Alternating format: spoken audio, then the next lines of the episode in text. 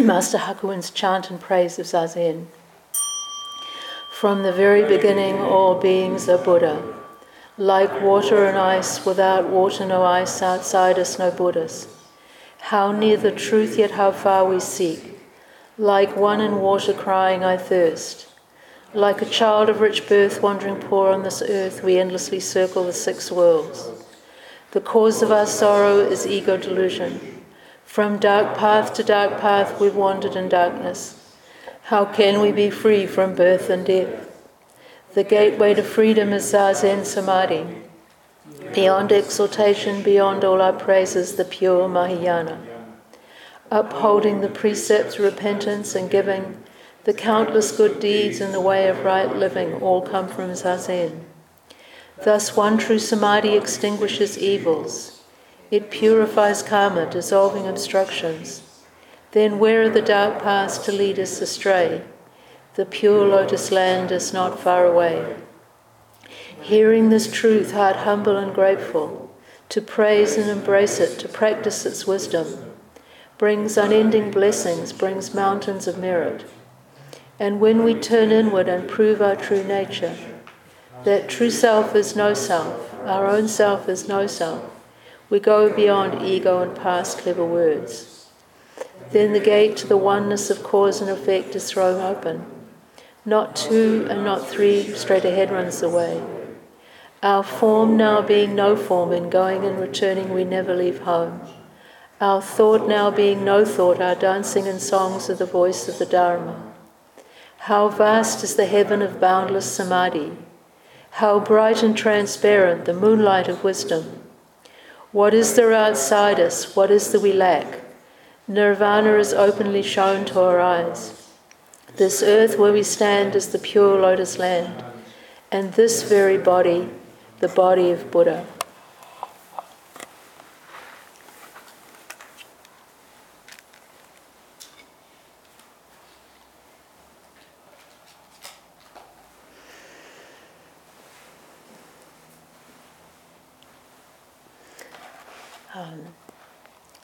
It's the 1st of June 2021. And uh, this is going to be the first of three talks on the precepts. Um, Kai is just a month away now, so I wanted to spend these these three three whole talks um, looking at the ten precept, precepts and also hopefully having a little bit of time for discussion at the end of each um, talk. And for that reason, I would encourage everybody to not always have your eyes down. I've found that with discussion, if, if everybody has their eyes down for all, all through the talk, then they're less likely to, to um, talk at the end. And I think, especially with the precepts, it's helpful to um, have a bit of discussion because there's such, there's such a practical aspect of the teaching. And um, so, yeah, just if you if you feel like it, you can angle towards me more if you if you wanted to. Of course, you're welcome to keep your eyes down as well. It's up to you, but it may make a bit of a difference. And I'll be taking my glasses on and off because I can either see my words or I can see you all. but anyway, um, often when I do talk on the precepts, I start off from the beginning, like going through the offerings and the um, repentance and the three treasures and um, the three general resolutions and so forth.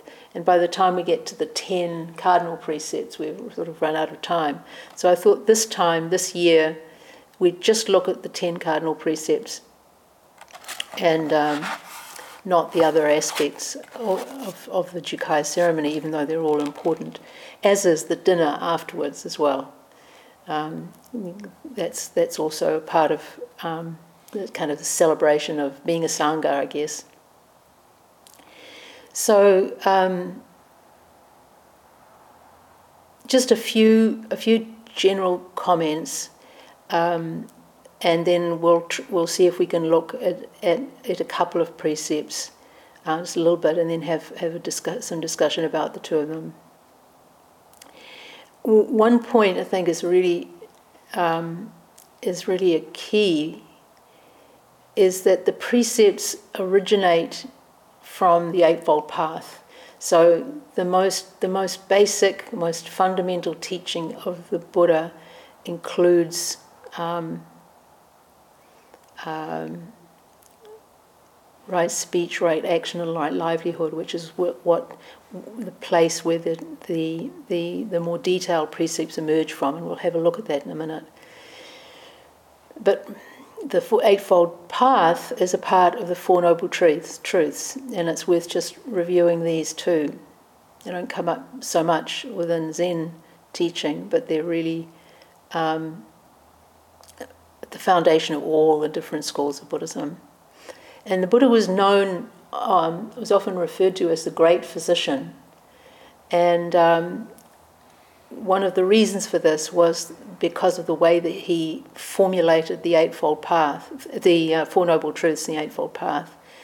And you have the first truth, uh, Noble Truth, um, is, is the kind of the diagnosis of the problem. What's the problem? And he, he, he basically said, well, conditioned or unenlightened existence is unsatisfactory.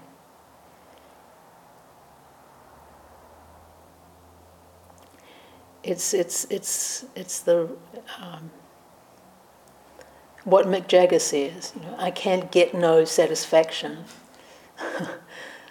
no matter how hard I try, it, it, um, somehow I can never reach what I'm searching for, I can never grasp what I'm looking for. The second noble truth was uh, to do with the cause of suffering. So the, the, the, the etiology of the disease. And the Buddha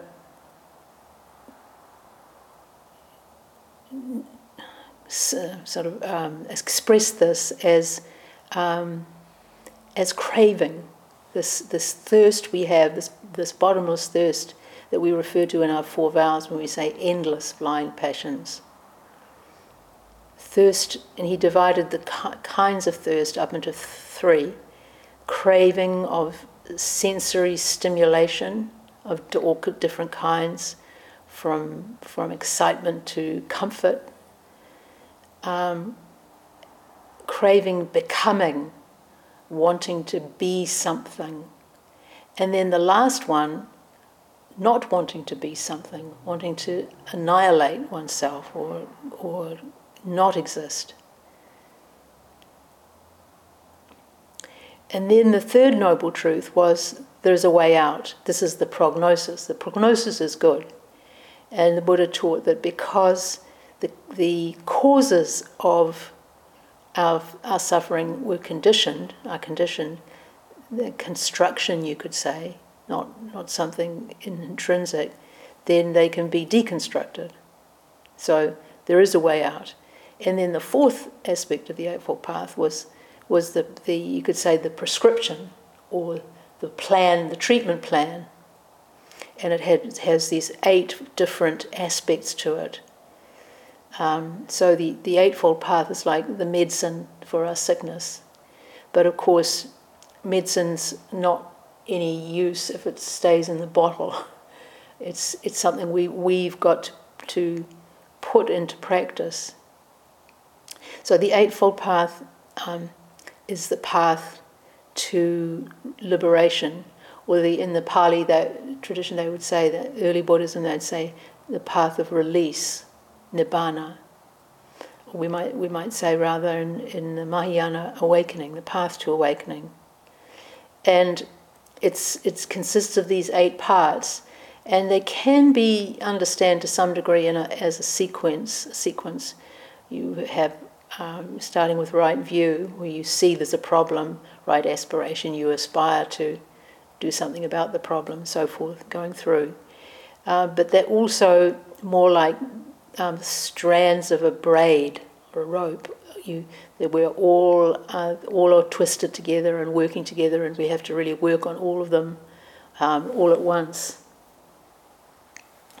But they're always um, broken up into three sections. The first two right view and right thought or aspiration are the wisdom, wisdom part. And, and that comes, comes first because you could have a little bit of wisdom just even to get started, at least to be aware of one's suffering and wanting to get, get beyond it or other people's suffering. Then, then there's three strands of the path that have to do with, with how we behave um, right speech, right action, and right livelihood. Um, so, this is the ethical conduct part. Shila, now the wisdom is, is panna or prajna. And then the, the, the, the last section, the, the crowning part of the three aspects, is, is um, the samadhi part or the meditation um, aspect of the path. So, to do with our mental balance or, or discipline, how we work with our mind and heart. And that's made up of right effort, right mindfulness, and right concentration. As I said, they're, they're, they're deeply interwoven into each other, performing like a, like a braid or a rope. Um, but our focus is going to be on the Shila or the ethical conduct part. And then this is numbers three, four, and five, as I mentioned right speech, right action, right livelihood. And uh, I think it's no accident that they're in the middle of the list. Um, because they're so um, at the centre, they're so their core uh, core aspect to our our um, practice. And um, that's why Jukai is an important part of our, of our practice. We've been referring to these, these eight aspects as right thought, right speech, right view, etc. But actually, the, the, the, this, this traditional translation of um, uh, right um, is, is not is not very accurate. Um,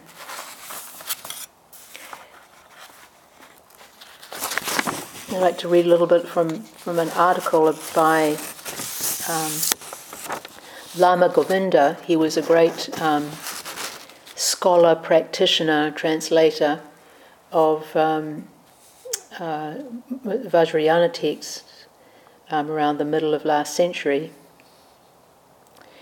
And um, he writes about the, the, this, this, the translation of right um, in the Eightfold Path. He says the word samyak um, And this is the, the word that appears at the beginning of each of the, the eight parts samyak, drishti, samyak, samkalpa, etc. Um, he says the word samyak, which generally is rendered as right, has a far greater importance than that. This is because right and wrong are relative concepts which depend merely on the viewpoint of the observer but have no value in themselves. What appears right in one person may be wrong to another. But samyak is much deeper and wider in meaning. It signifies a state of mind in which our whole being is involved and united. Would it not be better to translate this word according to its original meaning, as it is revealed by the language which was used in the time in which the teaching of the Buddha was remembered and committed to writing?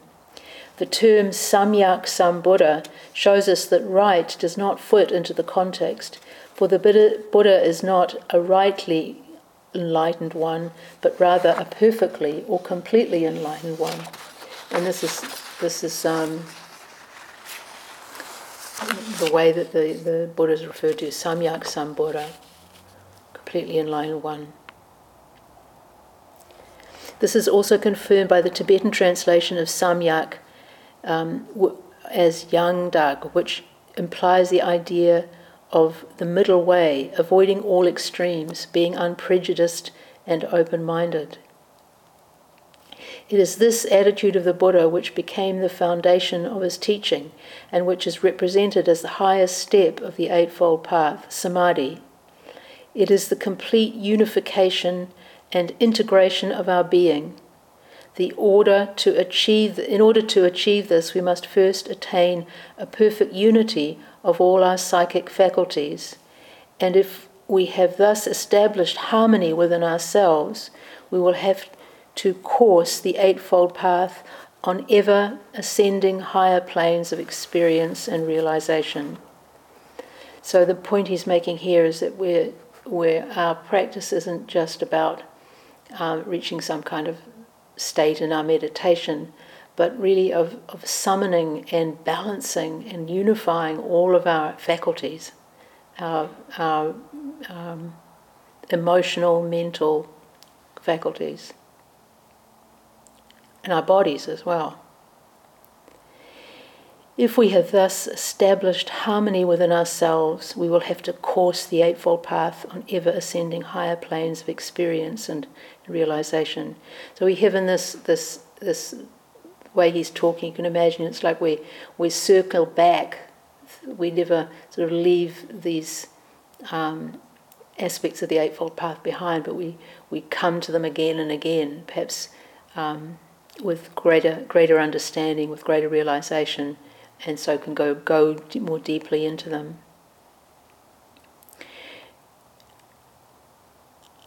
In order to comprehend this, we have to have a clear conception of the last steps of the Eightfold Path, namely wholehearted mindfulness and complete one pointedness of purpose. All these qualities have concentration as their root but samadhi is much more than simple concentration. He goes on to say that, that anybody doing a, a reasonably demanding job has to have good concentration, but that's not what we're talking about when we, talk about samadhi. He says, Samadhi is not just a state of tranquility, hypnosis, deep sleep, or even a self induced trance.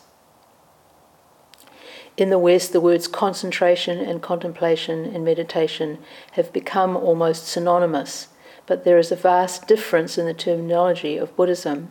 Effort is the one pointed exertion of the will to abstain from harming others and to promote all that is beneficial to others and ourselves. Contemplation is the attentive observation of our thoughts and mental visualization of our aims. Samadhi, however, is more than what is commonly regarded as meditation in the sense of intellectual activity or thinking and reflecting on a given subject. It is the integration of subject and object, the becoming one of the meditator and the object of his meditation or her meditation. This, this, this becoming one with the breath or the koan the, the, these ideas we hold of, of subject and object dropping away.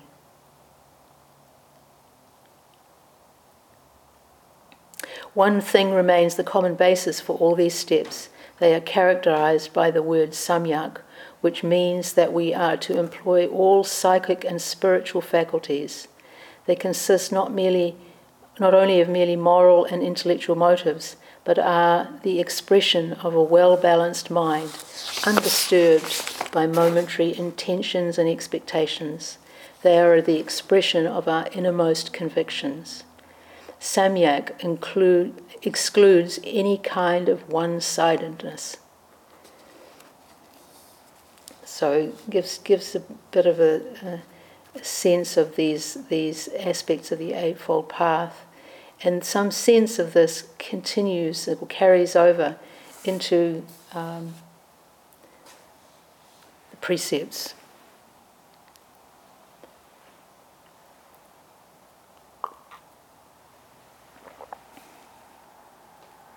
So rather than right view, right aspiration, we might say complete view or, or open view or perfect view, perhaps, integrated view.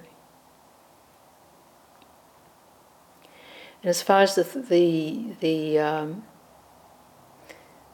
the ones we're looking to do with Shila or or um, ethical conduct. We could say taking taking up vows um, to do with these these aspects of ethical conduct really are um, ways of, of taking responsibility for ourselves,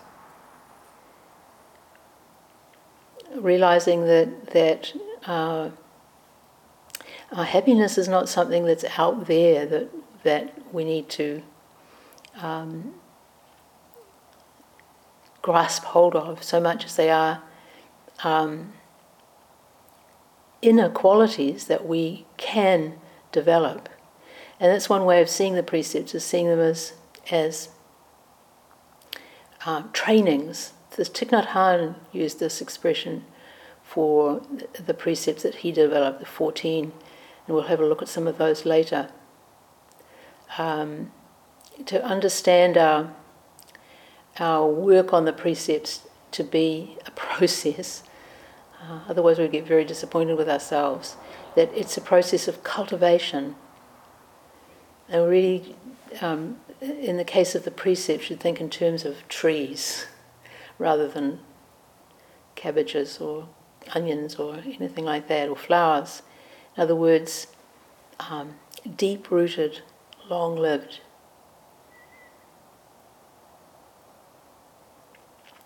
And we cultivate these, these um, uh, this right action and, and livelihood and speech, not just for ourselves, but for others.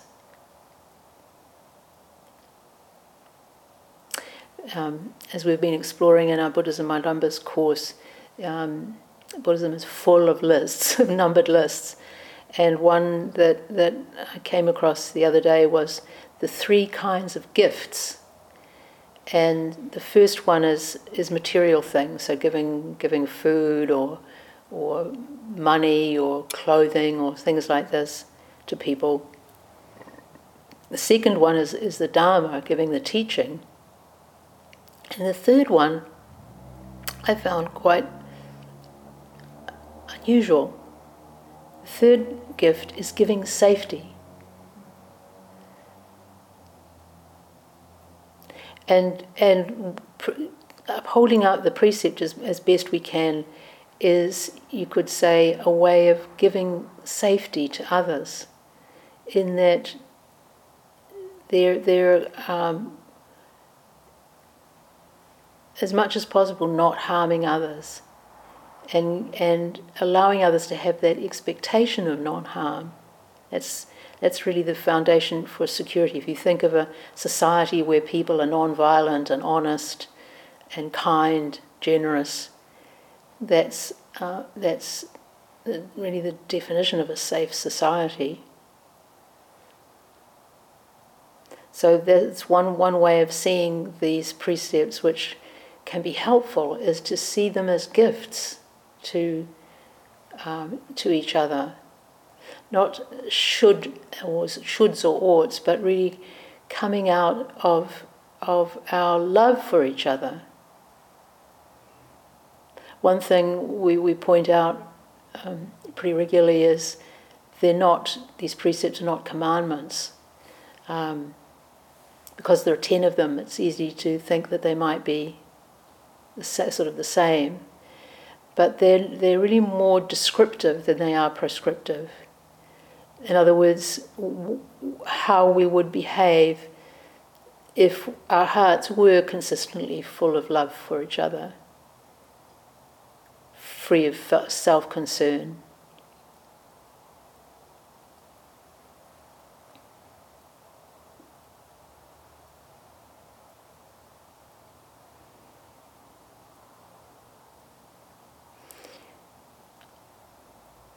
So, based on compassion, that is, that is non separation, and we'll explore that a bit more in a moment with um, not the first of the um, not to kill, um, and on wisdom, both. So, on an understanding of, of the laws of karma, that, that what, what, we, what, go, what goes around comes around.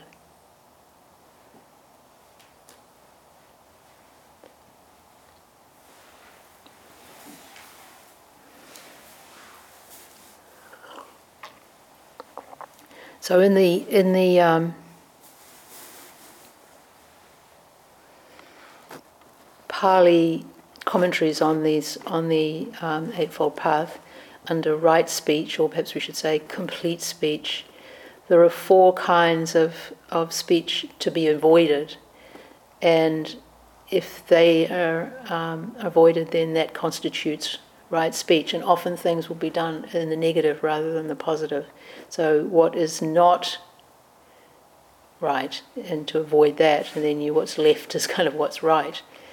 Um, so, not telling lies, false speech, divisive speech, harsh speech, and frivolous speech. And um, those translate slightly um,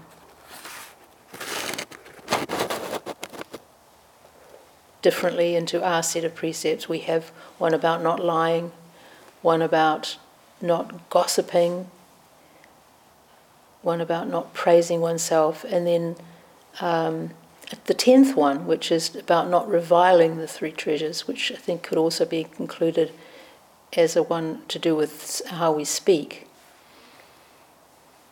not to disparage the three treasures. We get we get um, from right action we get three. Um, right action is to do with peaceful conduct of different kinds, and three three aspects of this are found in right action: not killing, not stealing, and not engaging in harmful sexual relations. So that's right action. And then one of our precepts comes out of the right livelihood part of the, the Eightfold Path which list, lists a variety of occupations that bring harm to other people trading in arms, trading in poisons, um, slaughtering animals, slavery, I think is included in some of the lists. And this gets translated into our, our precept on um, not to cause others to take intoxicants. And um,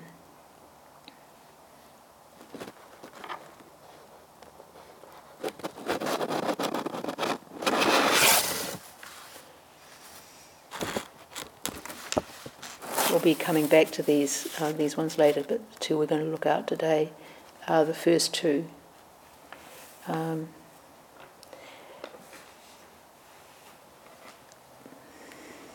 but just one more sort of general general comment here. The precepts are steep. When you will see when we um, hear how they're elaborated in various um, scriptures. So it's just um, part of the part of the process that we fall off the wagon, we'd say veer off the path again and again. And that's why we have repeated Jukai ceremonies. It's not something people just do once and then uh, they're done with, but we, we, we take Jukai year after year, sometimes twice a year. Um, and it, what it, it why the reason why we do that is that um, we're sort of n- not Buddhists if we don't behave as Buddhists, and so, so therefore we we're sort of renewing our commitment to the way of the Buddha. Jukai is the nearest thing that we have to an initiation ceremony. Um, but in good Buddhist spirit, we, we, we reinitiate, just as we re, are reborn. Um, so we, we renew, we, we wash, we wash the vows and kind of hang them up and um, then put them on again. Um, and this, this commitment to the vows, even though they are, are steep, is, is important. Um, we've been talking about samyak, this word that comes before the the um, the aspects of the eightfold path, as meaning complete or or perfect, and um, whatever tradition we take up, whatever path we take, that we take it up wholeheartedly is is um, is vital. That we that we practice with with with sincerity. I came across a comment by James Ford. Um, James Ford is a is he's a a Unitarian minister who's also a Zen teacher and is quite a prodigious blogger. I can't possibly keep up with all his blogs, but I sometimes will have a look at one or two. And um, it's a fairly recent one. He was talking about um, people who are spiritual but not religious. And he said, uh, he says, they're a category of folk I'm endlessly fascinated with.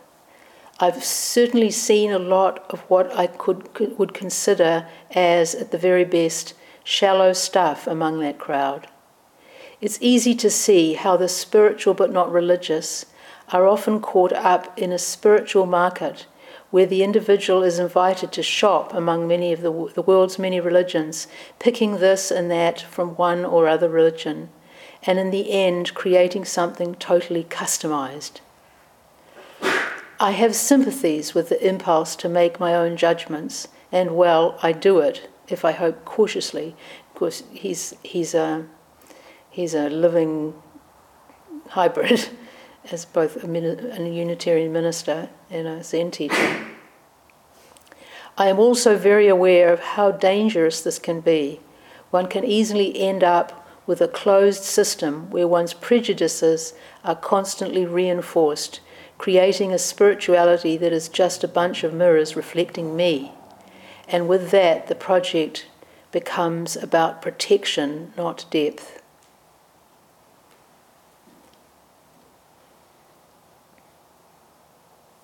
To, to commit to a path, to commit to a community, um, is, is to be vulnerable in some ways. To commit to a teacher, to, to say to oneself, I'm going to do this work, I'm going to do this practice with this community, is uh, can be scary. But if we don't do that, then we may find ourselves kind of just hovering around on the on the periphery of spiritual practice. So, so we can see Jukai as part of this this process.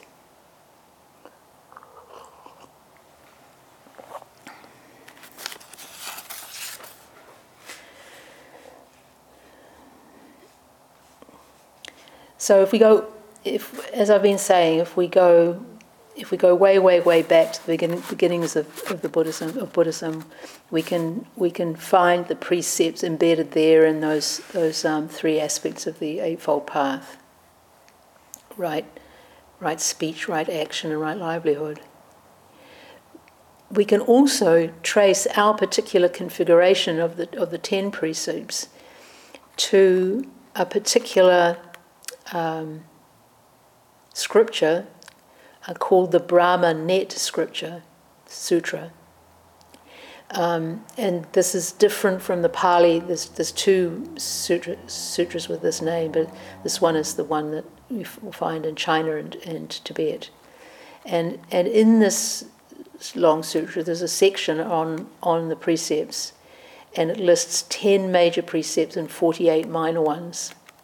And this is, um, text is said to be um, a translation from the Sanskrit into the Chinese by Kumarajiva, who was one of the great great translators of, of sutras in the in uh, China. And so he did this translation around 400 AD. But some people think that perhaps this was a, uh, a, a document that just was was invented in the Chinese rather than translated from the Sanskrit, um, though there, there is a Tibetan version of it. And it has, it, has the precepts in exactly the the order and uh, nature that we have in ours. So what happened was this. Um, particular text survived through all, all the centuries of, of um, Buddhism in, in, China and, and came to, to Japan. And in Japan came the, became the, the um, main precepts taken by both lay people and um, priests. They, they, these sort of replaced the more, more lengthy and detailed Vinaya uh, precepts and are found in other, other parts of Buddhism.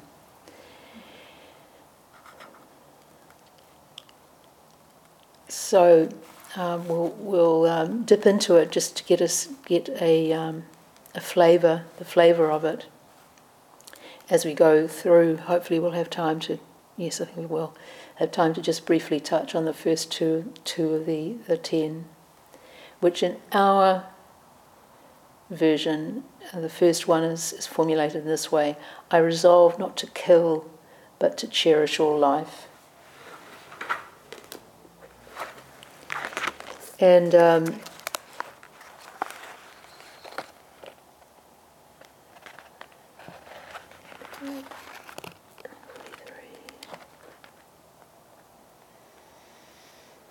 in Pali, the sort of rationale for this this particular precept, the first one, which is found, um, the, the first five of our ten are also the, the, the precepts that are taken by uh, lay people within the, the Theravadan tradition. So we share those same five. And the, it goes like this the case for not killing. If someone wishes to kill me, that is not enjoyable to me. What is not enjoyable to me is also like that for another. So, how could I kill another? Having had this reflection, one undertakes not to kill sentient beings and does not enjoy when sentient beings are killed. So, in the in the Pali Sutras, the, it's really the golden rule, I'd say, that is behind um, not to kill. Do unto others as you would have them do unto you. In the Brahmanet, um, is, there's um, which is a more of a Mahayana view, it's, um, there's an additional couple of uh, reasons for not killing. Here's how the, the Brahmanet phrases the, this first precept A disciple of the Buddha shall not himself kill, encourage. Let me try, I'll, i may skip up here, slip up here, but I'll try and replace a neutral uh, pronouns in here. A disciple of the Buddha shall not themselves kill, encourage others to kill, kill by expedient means, praise killing, rejoice at witnessing killing, or kill through incantation or deviant mantras. They must not create the causes, conditions, methods, or karma of killing, and shall not intentionally kill any living creature. As a Buddha's disciple, they ought to nurture a mind of compassion and filial piety always devising expedient means to rescue and protect all beings. If instead they fail to restrain themselves and kill sentient beings without mercy, they commit a parajika offense. Parajika is a major offense, which these, these ten precepts all were major offences. It meant that you would be could be excluded from the sangha for, for, for this, this infraction, so to speak.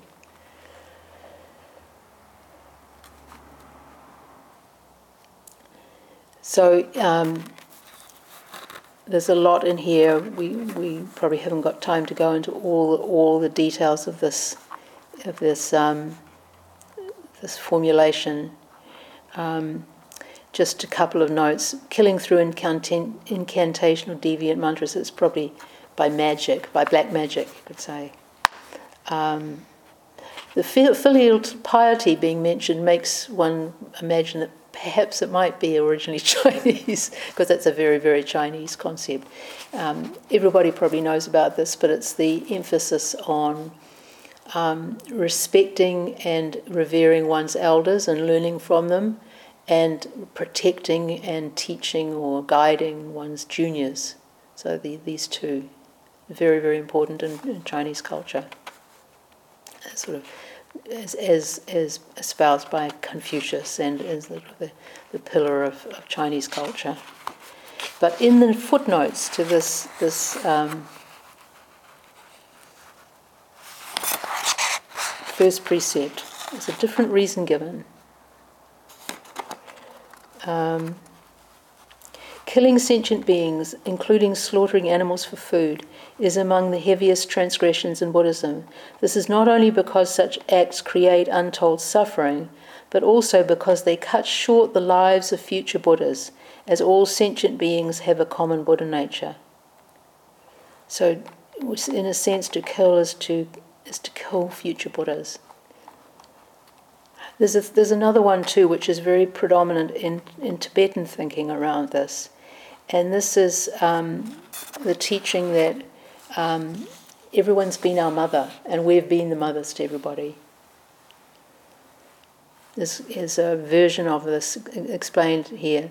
There is a teaching in Buddhist tradition which tells us that each atom of the universe, at one time or another, has been our mother, and that we have been the mother of each atom as well. Each atom has brought us into being, given us life. Each atom has nourished us and we have done the same for every atom in the ever never ending continuous moment we call our lives. To grasp even a little of this teaching makes quite a difference in how we move through the world, seeing what we see and hearing what we hear. It changes our touching and how we touch, our know- knowing and how we know. And if you think of a, a, universe that's been in existence for three 13.8 billion years, there can be a lot of um, exchanging of, of atoms that happen within that, that, that time. And of course, the Buddhist, the Buddhist concepts of time is even, are even vaster than that, much vaster than that.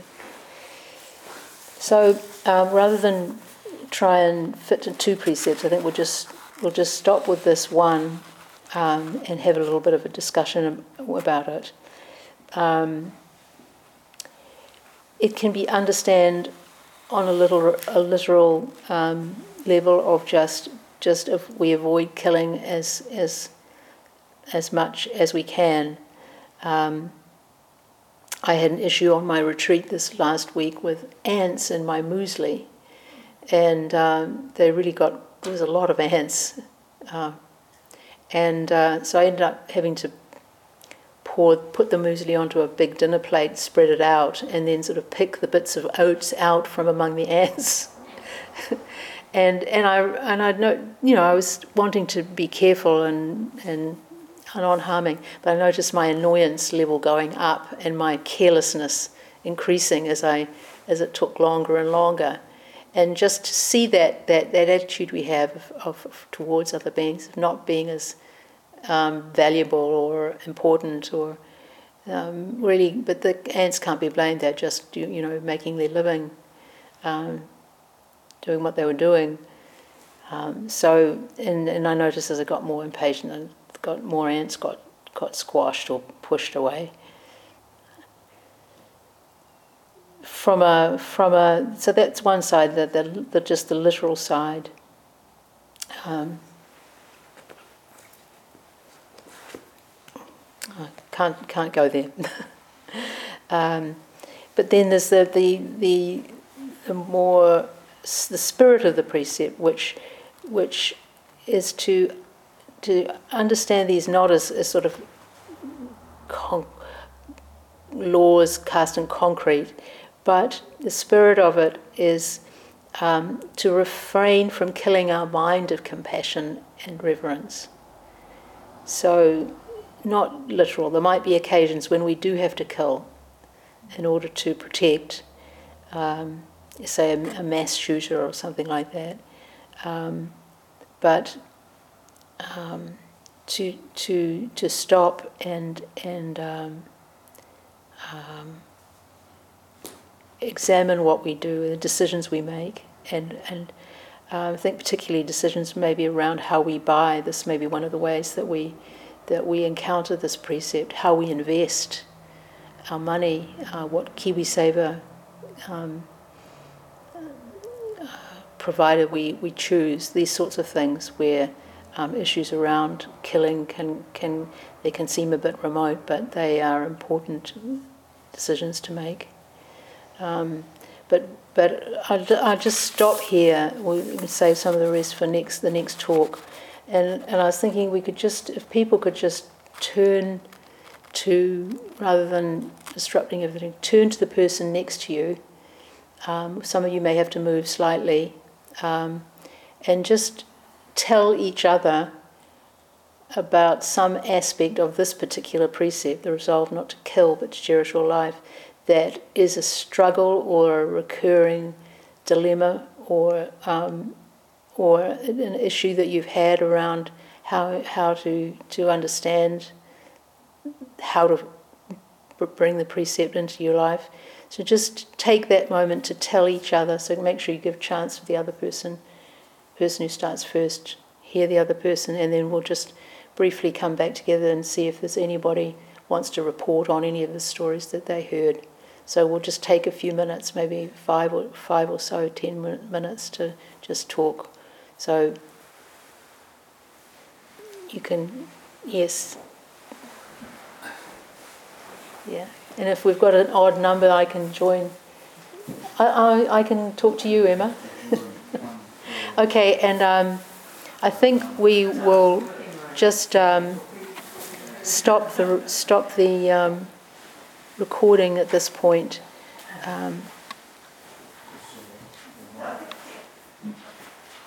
Pause it.